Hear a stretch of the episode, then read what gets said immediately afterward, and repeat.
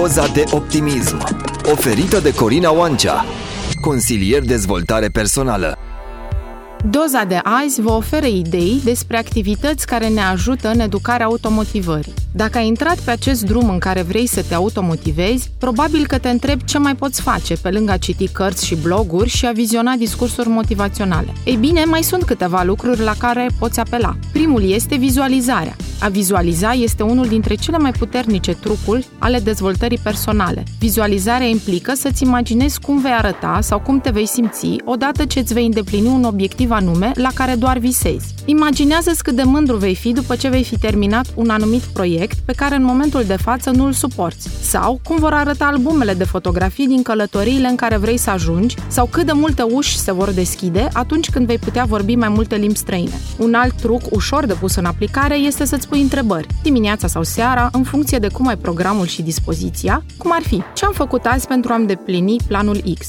sau care este cel mai incitant lucru la proiectul Y.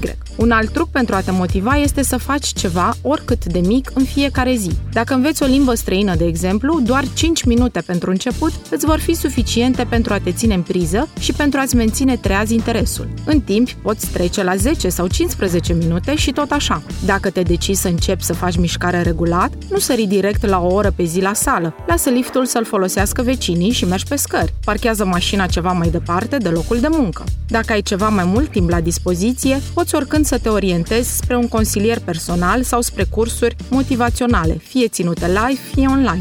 Dacă alegi cursurile online, poți opta pentru o mare varietate, de la cele oferite gratuit pe diverse platforme educaționale sau filmulețe pe YouTube, până la cele ce au diverse costuri de participare. Nu uita, puterea stă în tine și orice schimbare poate începe de acum. De ce să fii mediocru când poți fi inegalabil? Doza de optimism a fost prezentată de Corina Oancea, antrenor de performanță.